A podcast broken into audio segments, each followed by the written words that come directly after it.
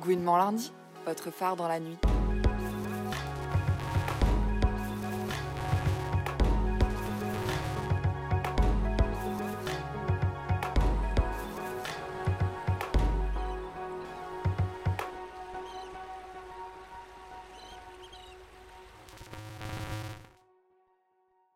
Céline Minard est un peu à la littérature ce qu'est Mylène Farmer à la musique. On ne comprend pas toujours tout ce qu'elle raconte, mais on est furieusement fan. Elle est l'autrice de Bastard Battle, Kata, Le Dernier Monde, Faillir être flingué, Les Bacchantes, Le Grand Jeu, Solong Louise, évidemment, et du dernier paru Plasma. Des livres qui sont autant de mondes où l'on peut essayer la liberté. Pour Gouinement Lundi, Céline Minard nous parle d'expérience d'écriture et de lecture, de son rapport au genre et aux espaces, de gouinerie et de liberté. Et elle nous glisse même, à la fin, ses derniers coups de cœur littéraires. Cette interview a été réalisée par Mathilde avec l'aide de Juliette.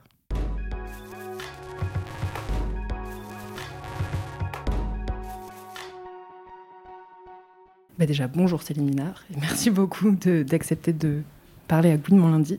Avec plaisir.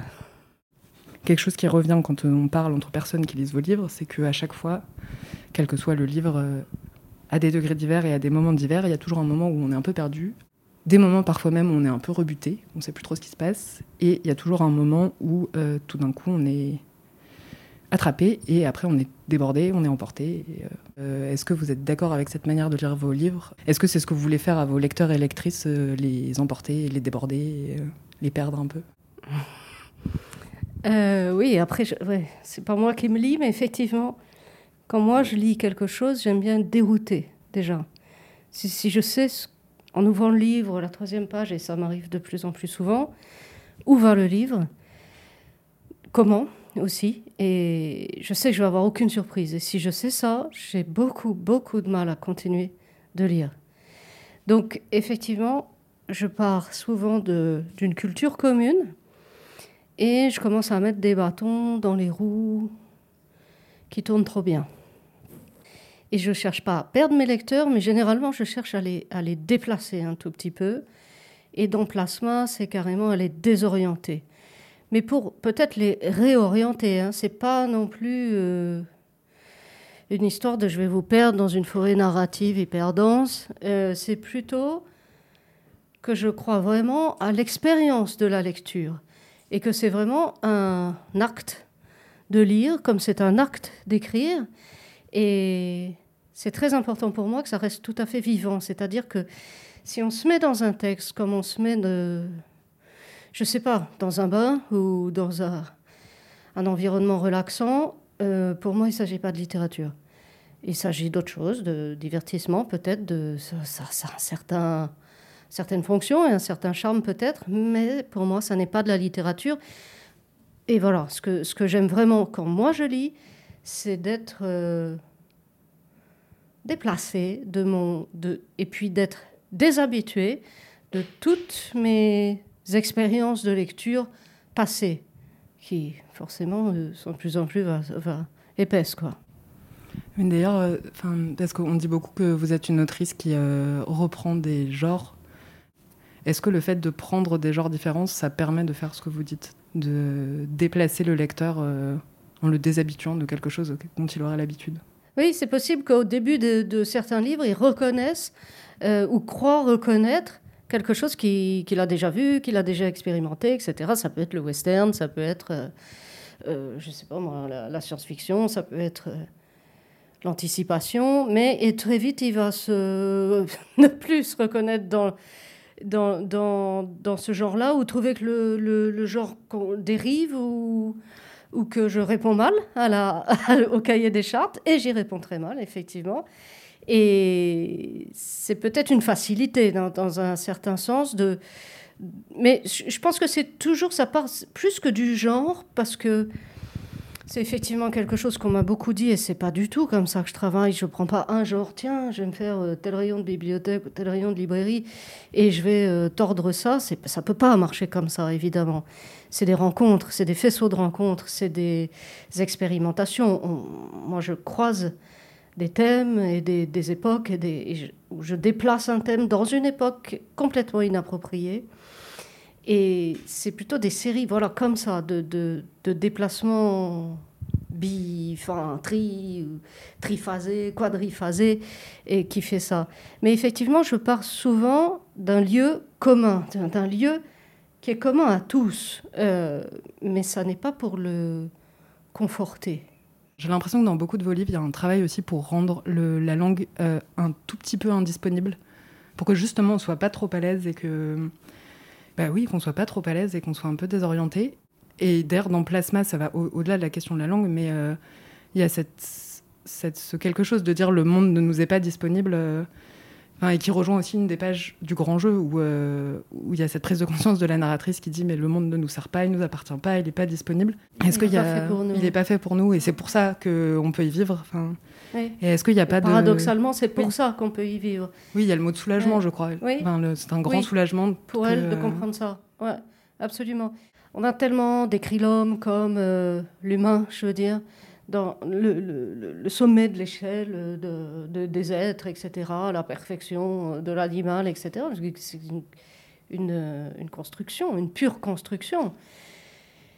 Que revenir à une pensée du monde qui n'aurait pas l'humain comme alpha et oméga, ça change juste tout et que notre forme d'intelligence n'est peut-être pas la seule, et peut-être encore moins la meilleure. Voilà, là, on, remet tout. euh, ah, bon, alors il faut tout regarder autrement. Et effectivement, s'il y a des mots, des, combinaisons de mots qui paraissent euh, surprenantes, bon, ça, de toute façon, pour moi, ça, c'est la, poésie, et une fois encore, la littérature, enfin, la prose poétique. Voilà, on, arrête de répéter des phrases, on les fabrique, on les crée, on les invente. C'est assez difficile à faire en fait. Non mais je veux dire, c'est pas, c'est pas pour me vanter, mais c'est assez difficile. à- on, doit aussi se déjouer soi-même, voilà, dans, des réflexes, dans des, des habitudes, dans, dans une, une forme de syntaxe qu'on connaît forcément très bien et qu'on connaît très bien, dans des tics de langage. Tout ça doit être absolument évacué et, et, et déjà faut le voir, faut en prendre conscience et puis après faut le faut le faire sauter, faut l'exploser une fois de plus et essayer de, dégager ainsi de la place pour une autre d'autres combinaisons et donc d'autres perceptions aussi. J'ai l'impression que ce qui ressort de pas mal de vos livres, c'est euh, peut-être moins dans les derniers, mais une affinité quand même assez particulière avec euh, le 15e siècle, le 16e siècle. Ne serait-ce que la dédicace à Marguerite de Navarre euh, dans Les Halles, qui est tout à fait délicieuse. Je me demandais déjà ce que vous trouviez dans, dans cet univers historique et puis aussi dans ce vocabulaire et cette langue, qui, euh, cette syntaxe surtout, qui maintenant sont presque une langue étrangère pour nous. Enfin, nous sont plus euh, du tout habituelles et quotidiennes. Je me demandais ce que vous trouviez là-dedans. euh. Bah, Peut-être l'étrangeté, justement, ce fait que le, bon, le français du, du 14e est assez éloigné, enfin, on fait des contresens à chaque page hein, quand on le lit maintenant. Mais justement, c'est peut-être ce mystère de dire c'est bien du français, on reconnaît, c'est du français, et on ne le comprend pas tout à fait. Et ça, cette étrange familiarité, c'est quelque chose qui m'intéresse beaucoup. C'est très lié à, voilà, on prend un lieu commun, euh, quelque chose qu'on appelle genre, qu'on reconnaît par cœur, et quand on rentre dans ce texte, on ne reconnaît plus. Au bout assez rapidement, on ne reconnaît plus tout à fait ce à quoi ça devrait correspondre et, tout ça. Donc la, la langue française, dans son épaisseur historique, elle peut permettre ça, cet accès-là, à une, à une étrangeté du, du très familier, du si familier qu'il est devenu inquestionné et inquestionnable presque parce qu'on n'y pense même pas. Bon, pour moi, c'est une grande richesse de pouvoir rentrer là dans, dans quelque chose qu'on connaît comme si on ne le connaissait pas. Et si on y rentre comme ça, on voit d'autres choses différemment. Il y a aussi dans Plasma, et je pense que c'est vrai pour tous vos livres, euh, une obsession, peut-être le terme est un peu fort, mais euh, en tout cas un travail très fort sur le- les gestes et euh, le- la question du sensible justement et la question de- du déplacement dans l'espace. Dans quelle mesure pour vous euh, être son corps et penser c'est est la même chose? Ben, c'est ça, c'est la même chose. Je pense que le mouvement, est une- la pensée est un mouvement. C'est vraiment, il n'y a pas d'idée fixe. Une idée est fixe, c'est que c'est plus une idée. Euh, c'est tout. C'est une obsession, c'est une, une, fixation, c'est quelque chose qui s'est arrêté. Donc là où ça s'arrête, ça pense plus. Et l'écriture, c'est vraiment la trace du mouvement d'exploration d'une pensée incarnée, parce qu'une pensée, pour moi, est nécessairement incarnée. Et je pense que plus on bouge, ça ne veut pas dire en quantité de mouvement ni en, en record, mais euh, plus on apprend à bouger, plus on apprend à penser, en fait. Parce que vous avez, euh, vous avez parlé de prose poétique tout à l'heure. Euh, et c'est une question que je me pose. Pourquoi est-ce que vous avez choisi d'écrire principalement des récits, voire des romans, alors que très manifestement, il y a une dimension poétique très très forte dans vos livres? Parce que j'adore la narration. C'est quelque chose dont je peux pas me, dont je veux pas, je cherche pas à me défaire. J'adore ça. J'adore raconter une non-histoire qui raconte quand même une histoire. Euh, j'adore ça. Je peux pas. Il me faut un. C'est pas un cadre. Hein, c'est pas. Euh, pas une chronologie, c'est pas je sais pas quoi, mais on dit quelque chose. Et, j'aime bien faire tous les pas. Ce qui me gêne parfois dans la poésie, c'est que j'ai l'impression que les, écrivains de poésie sautent, ils sautent. Au lieu de marcher, enfin moi j'aime bien marcher. Et eux, ils sautent d'un point incandescent à un autre, d'une fulgurance à une autre. Mais euh, pour moi, c'est trop, c'est trop abstrait, justement. Je pense que la narration, permet euh, de, de, de, faire rentrer le monde dans sa trivialité et elle est très importante pour la poétique, pour moi. Je ne peux pas me passer de narration, même si, euh, d'une certaine façon, j'ai compris avec Plasma d'ailleurs que la densité, que plus on, densifiait une narration, plus ça tendait euh, vers le poétique. Quand vous dites densifier, c'est en termes de... C'est pas en termes de format, c'est en termes de, de, de, densité de la langue. C'est-à-dire, là, c'est quand même très riche, c'est chargé. On peut... Voilà, je, sais... enfin, euh, les, les, phrases... Chaque phrase est très... Est très ouais, euh, chargée d'énergie, de, sens et de, et de polysémie aussi. Et, et, donc, tout ça est très ramassé. C'est comme... Euh, voilà, comme une sauce réduite, quoi. Elle a réduit. Et, et, du coup, ça, et plus on tend vers la, la réduction, il euh, y a pas, y a, voilà, on, les détails sont très importants, mais ils sont très choisis. Vous voyez, ça, ça peut. Il y a des mots, par exemple, techniques, qui, si j'utilise ça, c'est pas pour m'amuser à sortir un mot euh, que tout le monde ne connaît pas, parce que ça, ça m'intéresse pas mais c'est parce qu'il il désigne et il, fait référence à un monde très précis. À, un, monde, ça peut être euh, l'escalade, ça peut être euh, les hélicoptères, ça peut être un tas de choses. Mais ça, fait, ça ramène toujours ou un pan de littérature ou un pan linguistique entier qui traite de, qui, dans, dans, le, dans le sujet, quoi, enfin.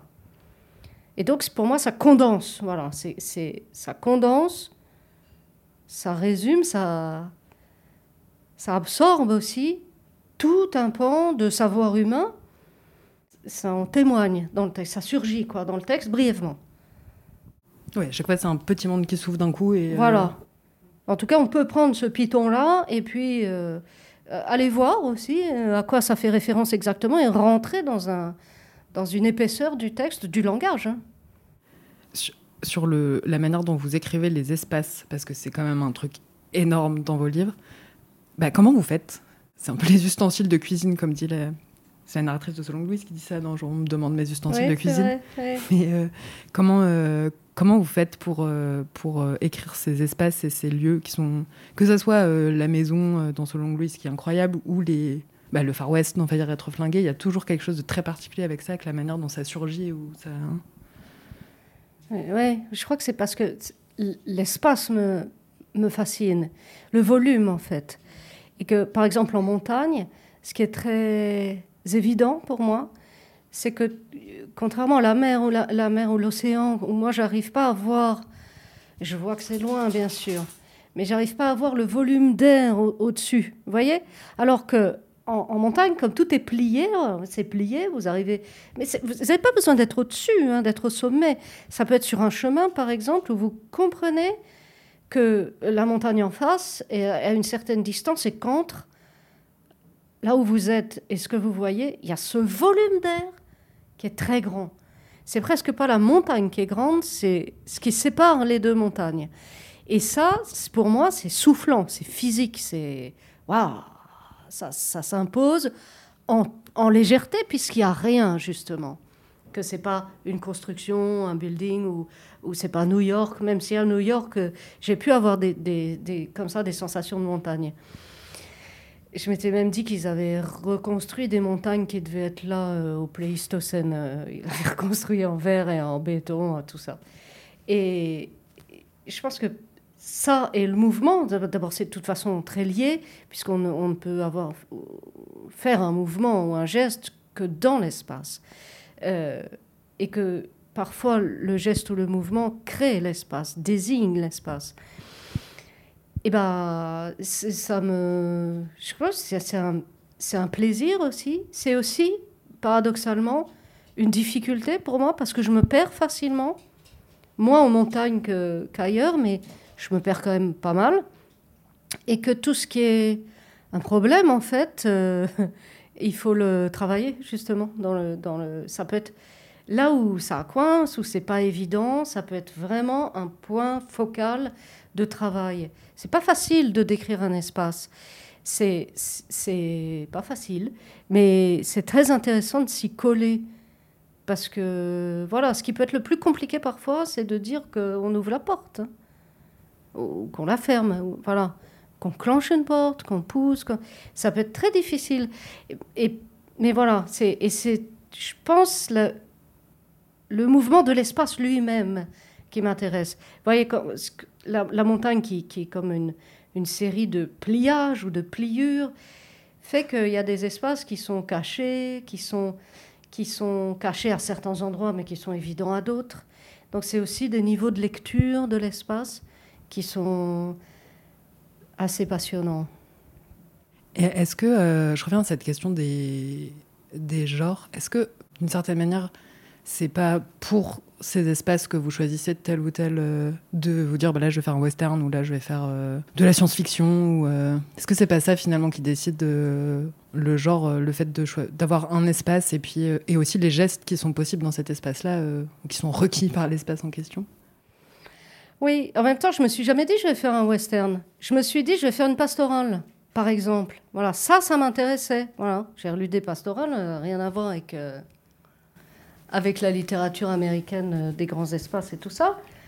Et puis ma pastorale, c'est devenu une sorte de western. Alors, oui, effectivement, ce lieu commun, c'est un espace commun, c'est un espace mental commun, c'est une série de codes intégrés, etc. Mais je pense vraiment que les codes, il faut plus que jouer avec, il faut euh, les exploser et en inventer d'autres. On n'invente pas à partir de rien, ça c'est sûr.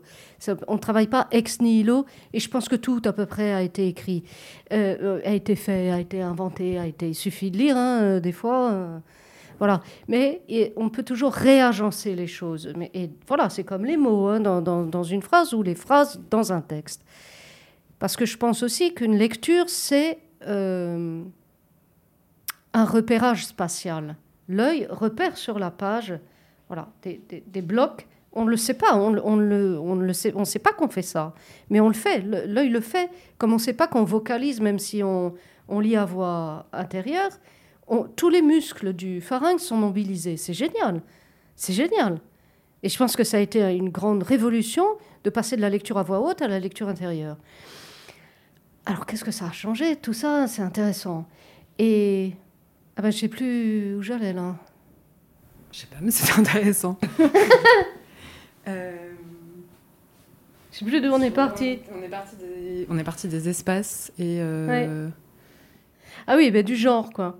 Mais et, et, voilà, et je pense quand même que le là où ça fait littérature aussi, où ça devient de la littérature, c'est quand les codes sont invoqué, révoqué et reconstruit.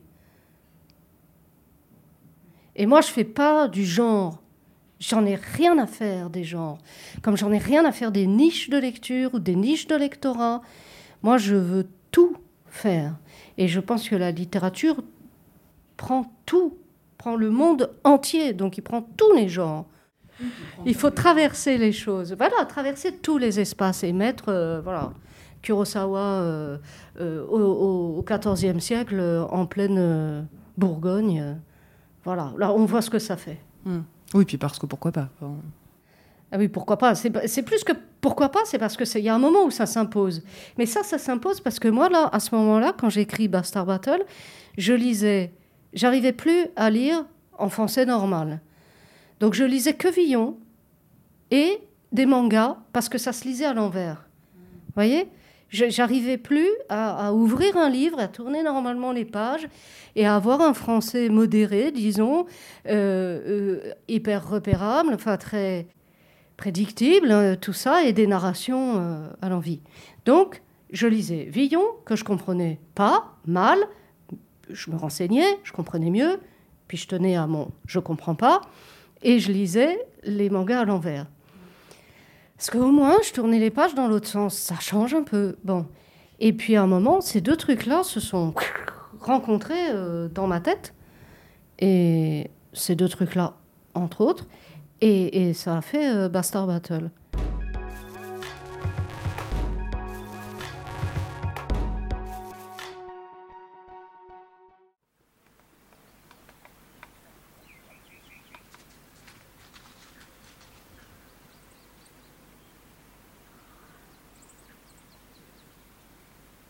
La méthode, c'est d'aller pas à pas avec constance. Le secret de la marche en montagne consiste en une foulée longue, lente et régulière. Le souffle se règle de lui-même. Ne pas se laisser distraire, ne pas courir tous les trous de souris. Continuer de pratiquer dans la lenteur avec ténacité, c'est cela le vrai garant. Maintenir, c'est-à-dire répéter le même alors que les circonstances changent. Maintenir une action, une pensée, une volonté, c'est construire, fabriquer, atteindre sa propre cohérence. Toujours vouloir les mêmes choses, toujours refuser les mêmes choses dans tous les mondes. La promesse, en ce sens, est peut-être au fond une promesse de cohérence. Quand tout aura changé autour de nous, il restera cette promesse qui a été faite. Elle suppose qu'on ait la mémoire de l'un, de l'autre et d'elle qui nous lie.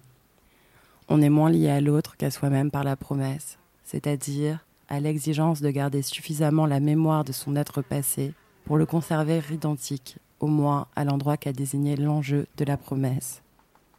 La promesse est-elle une méthode de l'identité? Tenir à quelque chose plutôt qu'à rien?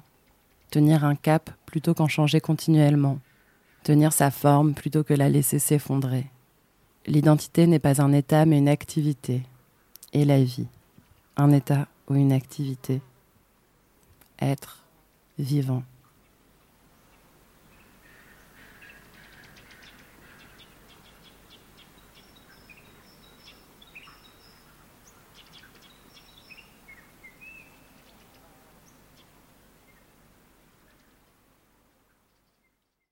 Bon, alors il y a quand même un sujet dont il va falloir parler parce qu'on est sur Gouinement lundi. Il va ah falloir qu'on parle de Solong Louise. Ah ben parfait.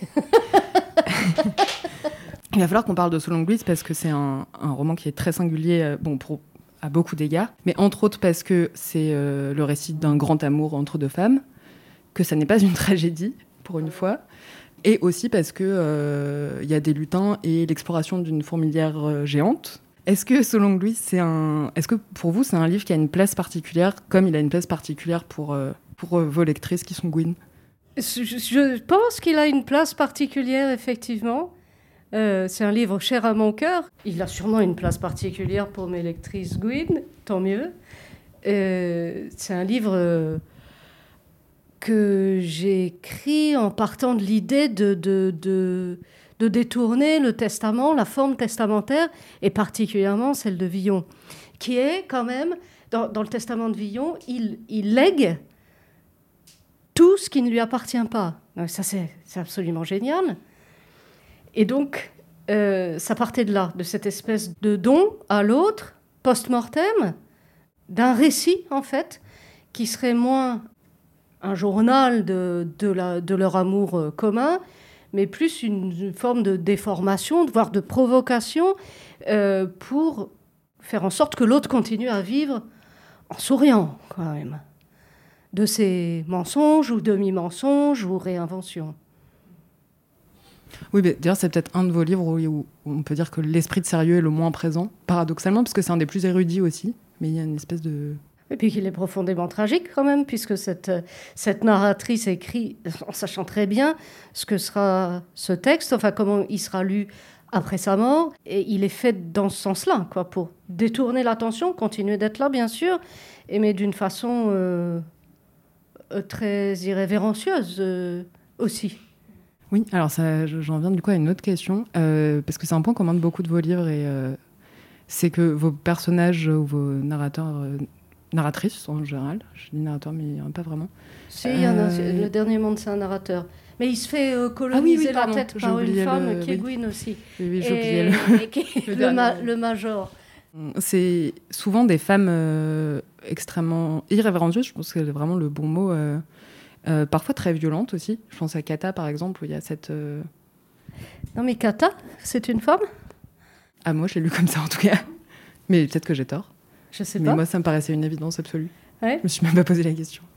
Ouais, bah c'est génial parce qu'en en fait, il n'y a aucune marque de genre dans ce livre. Ah, c'est vrai. Oui, j'ai pas, pas fait attention. Pour moi, c'était la question ce n'était pas une question. Il y a aussi dans, dans, dans, vos livres parfois presque l'impression que euh, vous écrivez comme si euh, le genre n'existait pas, enfin comme si on était après le patriarcat. Et du coup, euh, bon, c'est encore un de ces déplacements dont vous parliez euh, tout à l'heure, de déplacer un tout petit peu nos, repères. Mais par ailleurs, c'est quelque chose d'extrêmement libérateur de dire ce genre de choses. Enfin, c'est, euh, Et du coup, ma question est peut-être un peu extrême, mais je me dis, est-ce que pour vous, c'est comme ça qu'on change la réalité, et notamment la réalité du patriarcat? Est-ce que c'est en écrivant des livres où, ben, finalement, les femmes font absolument tout ce qu'elles ont envie de faire et les hommes ont l'air de le trouver naturel de les traiter comme des êtres humains à part entière. Oui, oui, oui, oui. Je pense que c'est bien de faire comme ça. Ça peut, ça marche comme ça. D'abord, j'ai pas envie d'écrire autre chose. Euh, et puis, euh, l'obstacle n'est pas si grand qu'on ne puisse le sauter euh, en une seule fois. Quoi. Basta, les conneries. On écarte et maintenant on y va. Si on peut pas faire en littérature ce qu'on veut faire, en toute liberté, on peut le faire nulle part.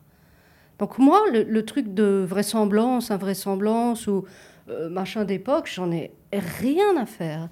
Je, suis complètement libre quand j'écris, euh, au moins, ailleurs aussi, je pense. Mais euh, ça, c'est vraiment pas un, même pas une question pour moi. Les femmes sont fortes, elles sont parfois violentes. Les hommes les acceptent plutôt ou pas, enfin, les traitent d'égal à égal généralement. Et c'est pas précisément un problème. Mais je fais pas euh, du documentaire. Mais je fais pas non plus des choses qui paraissent ahurissantes, je crois. Ça n'est pas ahurissant. Et c'est juste, effectivement, à nouveau, un simple petit pas de côté. L'obstacle là, on, le, passe, tout simplement. Le, meilleur moyen, vous savez, une fois j'ai discuté avec un type euh, qui, était pilote de course et qui disait avec un. quand tu croises un, obstacle, en fait, il faut pas le regarder frontalement. Il faut le regarder de côté et là, tu le passes. Si tu le regardes vraiment frontalement, tu te le prends. Donc, voilà, hein, on sait qu'il est là, on n'y a pas de voilà, on n'est pas hors sol, euh, mais ni hors époque, ni voilà. Mais euh, si on le regarde juste un peu de biais, terminé, on passe et on passe à autre chose, à autre chose, voilà. Oui, mais c'est, je reviens sur le Solong Louise parce que c'est quelque chose qui est très frappant dans ce livre, c'est que le fait que euh, la narratrice soit lesbienne n'est pas une question. Enfin, c'est, c'est pas justement un obstacle, c'est pas un problème, ça n'est jamais un sujet presque. Et ça, c'est très déconcertant et en même temps extrêmement libérateur parce que du coup, c'est ce que vous dites. Enfin, on peut faire autre chose et on peut penser à autre chose. Oui, à ce que c'est que cette, cette relation, justement, en dehors de tout le prétendu problème de l'homosexualité. On évacue ça et on voit ce qui se passe. Et il se passe des drôles de choses. oui, alors pour revenir sur ces histoires de Gwynitude, je ne sais pas si c'est une question qu'on peut poser, mais euh, est-ce que ça change quelque chose d'écrire en Gwyn ou pas? Bah, Je crois que de vivre en Gwyn, ça change quelque chose, ça change tout. Ça ne me préoccupe pas, hein. c'est juste que euh, je dois bien admettre que là, quand, je, j'ouvre des livres ou j'écoute des, des, des, interviews à la radio et que je constate que c'est des vieilles histoires hétéro, bien bourgeoises et tout ça, mais ça m'ennuie terriblement. Je peux plus du tout encaisser ça, quoi. Et je, bien sûr, ça change tout, ça change le monde, ça c'est sûr. Parce que voilà, on ne rentre pas dans, les schémas euh, la- admis la plupart du temps, qu'on ne va pas réagir pareil, effectivement, par rapport à la demande ou d'une femme ou d'un homme, quelle qu'elle soit, et qu'il n'y a pas les mêmes enjeux, il n'y a pas les mêmes prises non plus. On ne peut pas avoir sur une Gwyn la même emprise que sur une femme hétérosexuelle quand on est un homme ou quand on est une femme d'ailleurs. Les, les enjeux sont déplacés, ils sont différents. Oui, on est à la fois plus libre, mais en dehors du cadre, et en même temps prise dans le cadre. Enfin, On est né dans ce, dans ce monde, donc on n'est pas, on n'est pas non plus, c'est pareil, on n'est pas hors, euh, hors époque ou hors, hors, euh, hors euh, culture, mais je pense qu'on a très tôt appris à prendre plusieurs places aussi. Et ça, je pense que c'est très important dans une formation intellectuelle même, ne serait-ce qu'au cinéma, de voir justement un film hétérosexuel parce qu'il n'y a eu que ça pendant des années, et, euh, de prendre euh, toutes les places. Par exemple, ça change tout. Je ne sais pas si les hétéros regardent oh, un film euh, hétéro, si une femme hétérote euh, euh, se dit tiens, euh, je vais plutôt m'identifier au mec ou à la nana ou à un homme, euh, je ne sais pas, je- moi j'en sais rien. Moi je sais que je l'ai fait très tôt, tout de suite, j'étais bien obligée. Sinon, euh, sinon de quoi ça parle ça? Donc ça fait une plasticité ça, ça, ça permet, ça apprend enfin, à se débrouiller euh, avec une, plasticité de l'esprit humain que- qu'on a tous. hein, je veux dire, ça c'est évident, hein, mais qu'on n'exerce pas tous. oui, certains l'exercent clairement plus que d'autres, c'est sûr. Donc en fait, si je- je- j'extrapole de manière très brutale ce que vous venez de dire, être Gwyn, ça vous a un peu appris à écrire des personnages, du coup. Non. Ouais, non. J'ai tenté. Non. Ce ce qui m'a appris à écrire, c'est de lire. Alors peut-être de lire comme une Gwyn et d'écrire des personnages comme une Gwyn, mais, mais certainement pas à, à écrire. euh, non. C'est déterminant. C'est déterminant pour tout, mais ça ne suffit pour rien. Mais il n'y a pas que dans Solonglus qu'il y a des Gwyn, hein, il y en a un peu partout. hein. Alors où sont les autres Gwyn Alors, on peut se demander dans Bastard Battle si Vipère d'une toise, elle est très. Machin. Dans, euh, dans Faillir être flingué, il y a la joueuse de contrebasse qui est quand même euh, clairement déclarée. Euh, dans le dernier monde, il y a le Major, où il y a deux, trois scènes de cul aussi, d'ailleurs. Un petit peu dérivées, mais pas trop. Et puis, qu'est-ce qu'il y a d'autre? Bon, Dans Solonglus, évidemment.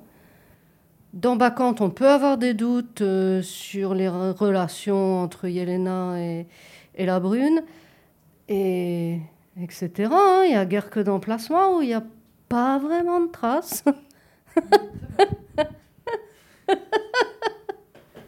Ça fait déjà pas mal de Gwyn. Ça fait Ouais, un ça bon fait ratio.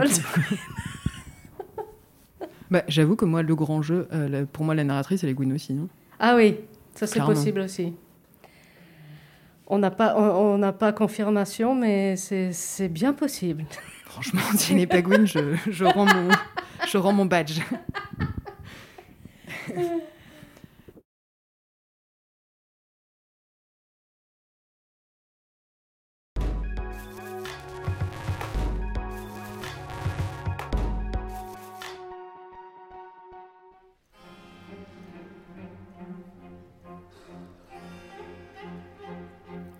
Dans un cottage sombre de la campagne londonienne, cosy, chargé de livres et de coffee tables, Nicole Woolf s'avance vers sa sœur aînée en murmurant à basse voix un bout de dialogue inspiré au sujet de moineaux morts, de chants grecs sifflés par les feuilles et de nuages libérés. Sa sœur, figée devant la fenêtre pâle, attend et redoute, espère la progression du monstre échevelé. Elle entr'ouvre les lèvres et prend de plein fouet le baiser brûlant dont l'urgence fait voler en éclats les liens de la parenté et du sexe.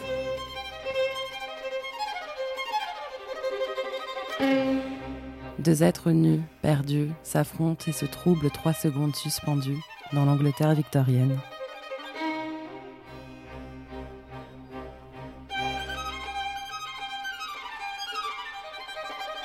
Devant 3 millions d'adorateurs éblouis, debout sur le Walk of Fame d'Hollywood Boulevard, Nomar, Jane Mortenson sidère le monde en roulant une fabuleuse pelle à Jane Russell, Minnesota.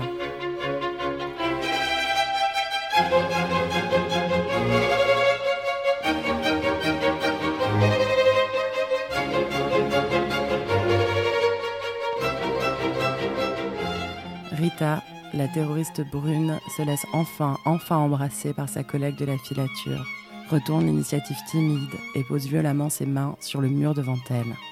Des cadres lui mangent la bouche. Elle s'étonne de sentir l'absence de son revolver dans son jean. Déplace son centre de gravité sur le ventre de l'autre et pousse. Les mains frétillent.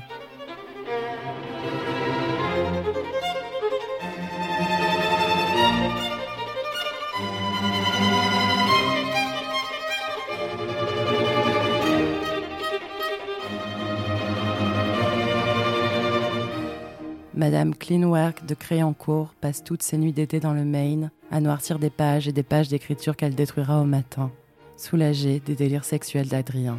Grace lui apporte son thé et pose en passant un doigt sur sa nuque qui la fait frissonner. La barmaid tatouée à l'épaule, Gina Vaughan, experte en cover club, découvre que la femme d'une cinquantaine d'années, bien conservée, commerciale chez Bose, porte des sous-vêtements d'homme sous son tailleur strict. La lumière des stores inonde le lit blanc. Elles ne trompent pas complètement leurs vêtements.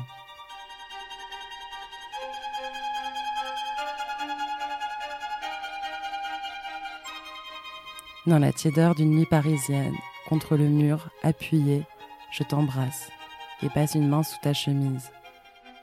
Deux heures qu'on se connaît. Tu ne portes rien sous la soie que la soie.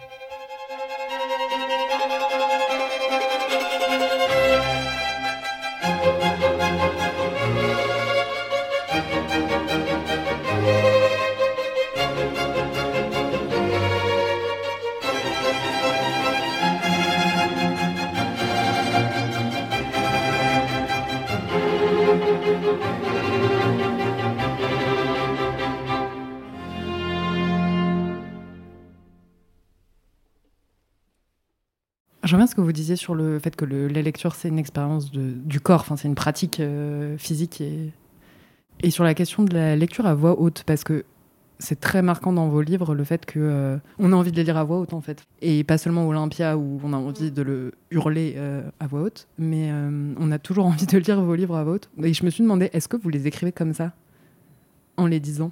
Non, je, enfin, je peux le faire après. après. Peux... D'ailleurs, c'est un très très bon test de, sonore, mais j'écris comme ça. Je lis comme quand je lis, je prononce tous les mots. hein. Je, prononce, je, je- fais un petit temps virgule, je m'arrête au point, je, respecte toute la ponctuation quand je lis.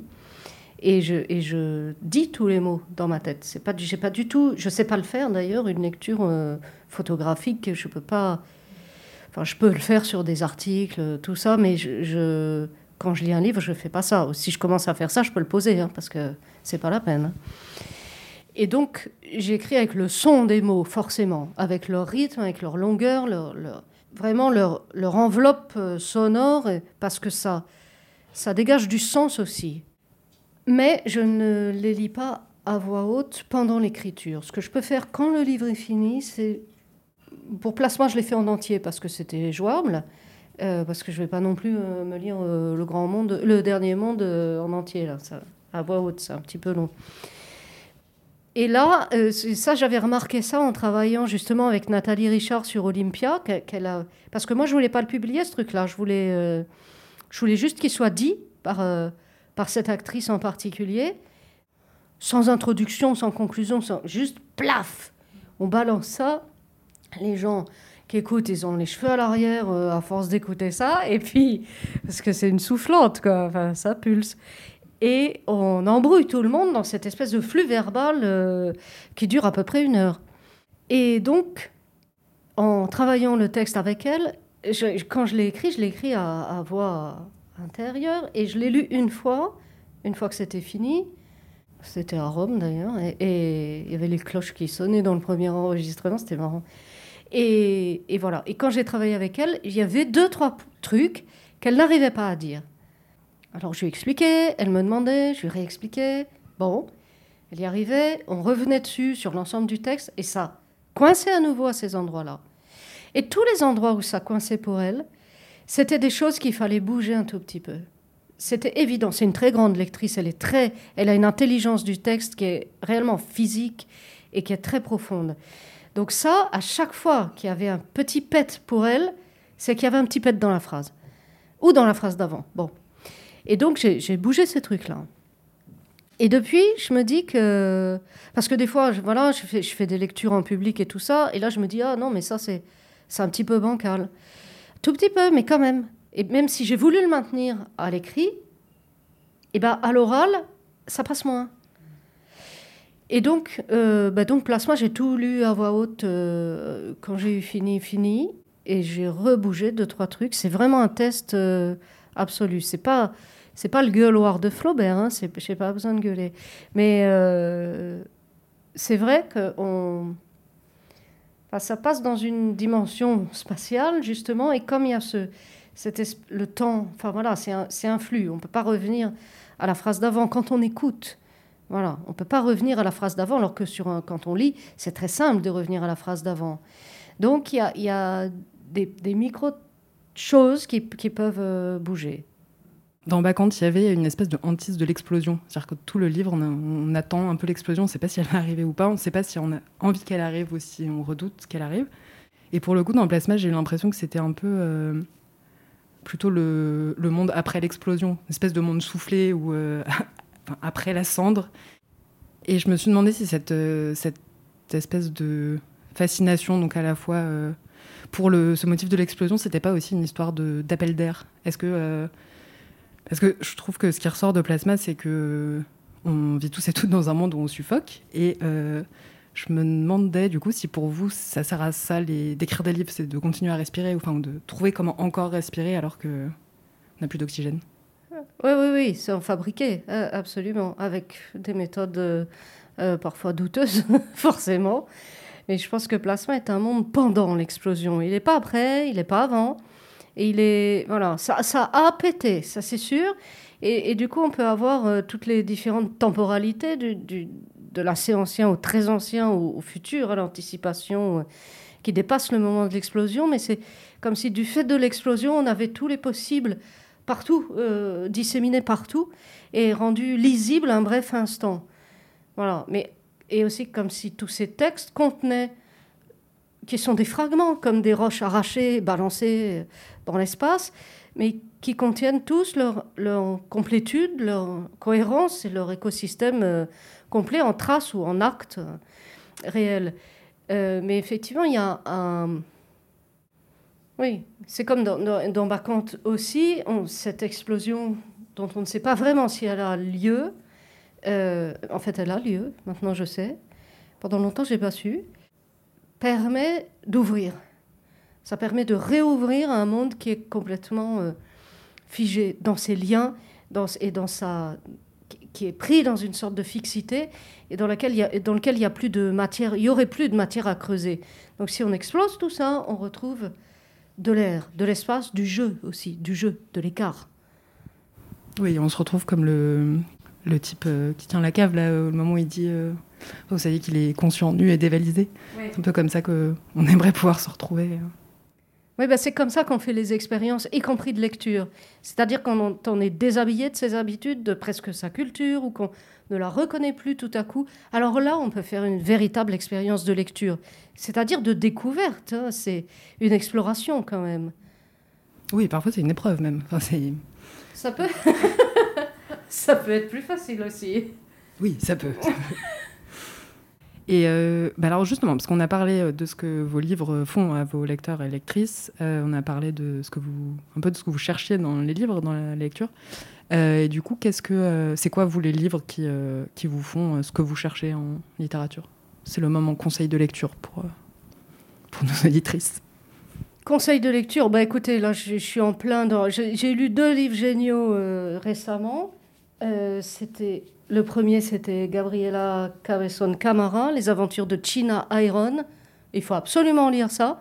C'est hyper sensuel, c'est très très chaud, c'est très queer, c'est très bien écrit, c'est très malin.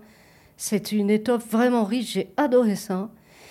Et j'ai lu les nouvelles de Mariana Enriquez qui s'appelle Ce que nous avons perdu dans le feu.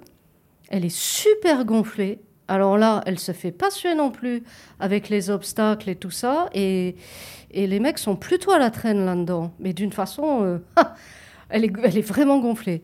Et là, je suis en train de lire son gros roman qui est, sorti là en septembre, qui s'appelle euh, Notre part de nuit.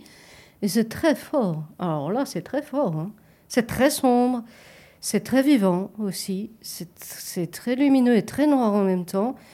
Ça parle vraiment d'une façon très intelligente de la domination, de la mort, de la menace, du mystère, de, l'ordre avec un grand O qui se construit d'une façon complètement fantasmatique et qui pourtant concerne la puissance, enfin le pouvoir en tout cas. Et je trouve ça très très très bon. Mais j'ai lu aussi un, un- livre qui s'appelle L'ordre des choses euh, chez Corti par un, un monsieur qui s'appelle Remori. Et j'ai trouvé ça assez subtilement fait, dans un, mélange de, de... Ça marche assez fort. Il y a différents registres, pour le coup, littéraires, avec des choses de l'ordre de l'essai et des, morceaux de fiction qui s'injectent dedans d'une façon très puissante. Quoi. Ça sort vraiment, c'est très sensible. Et c'est un, un livre très tendre aussi. Et ça, c'est rare.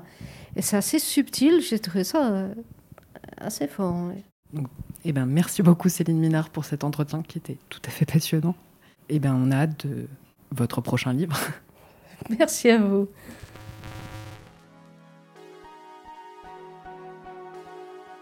Gouinement lundi, votre phare dans la nuit.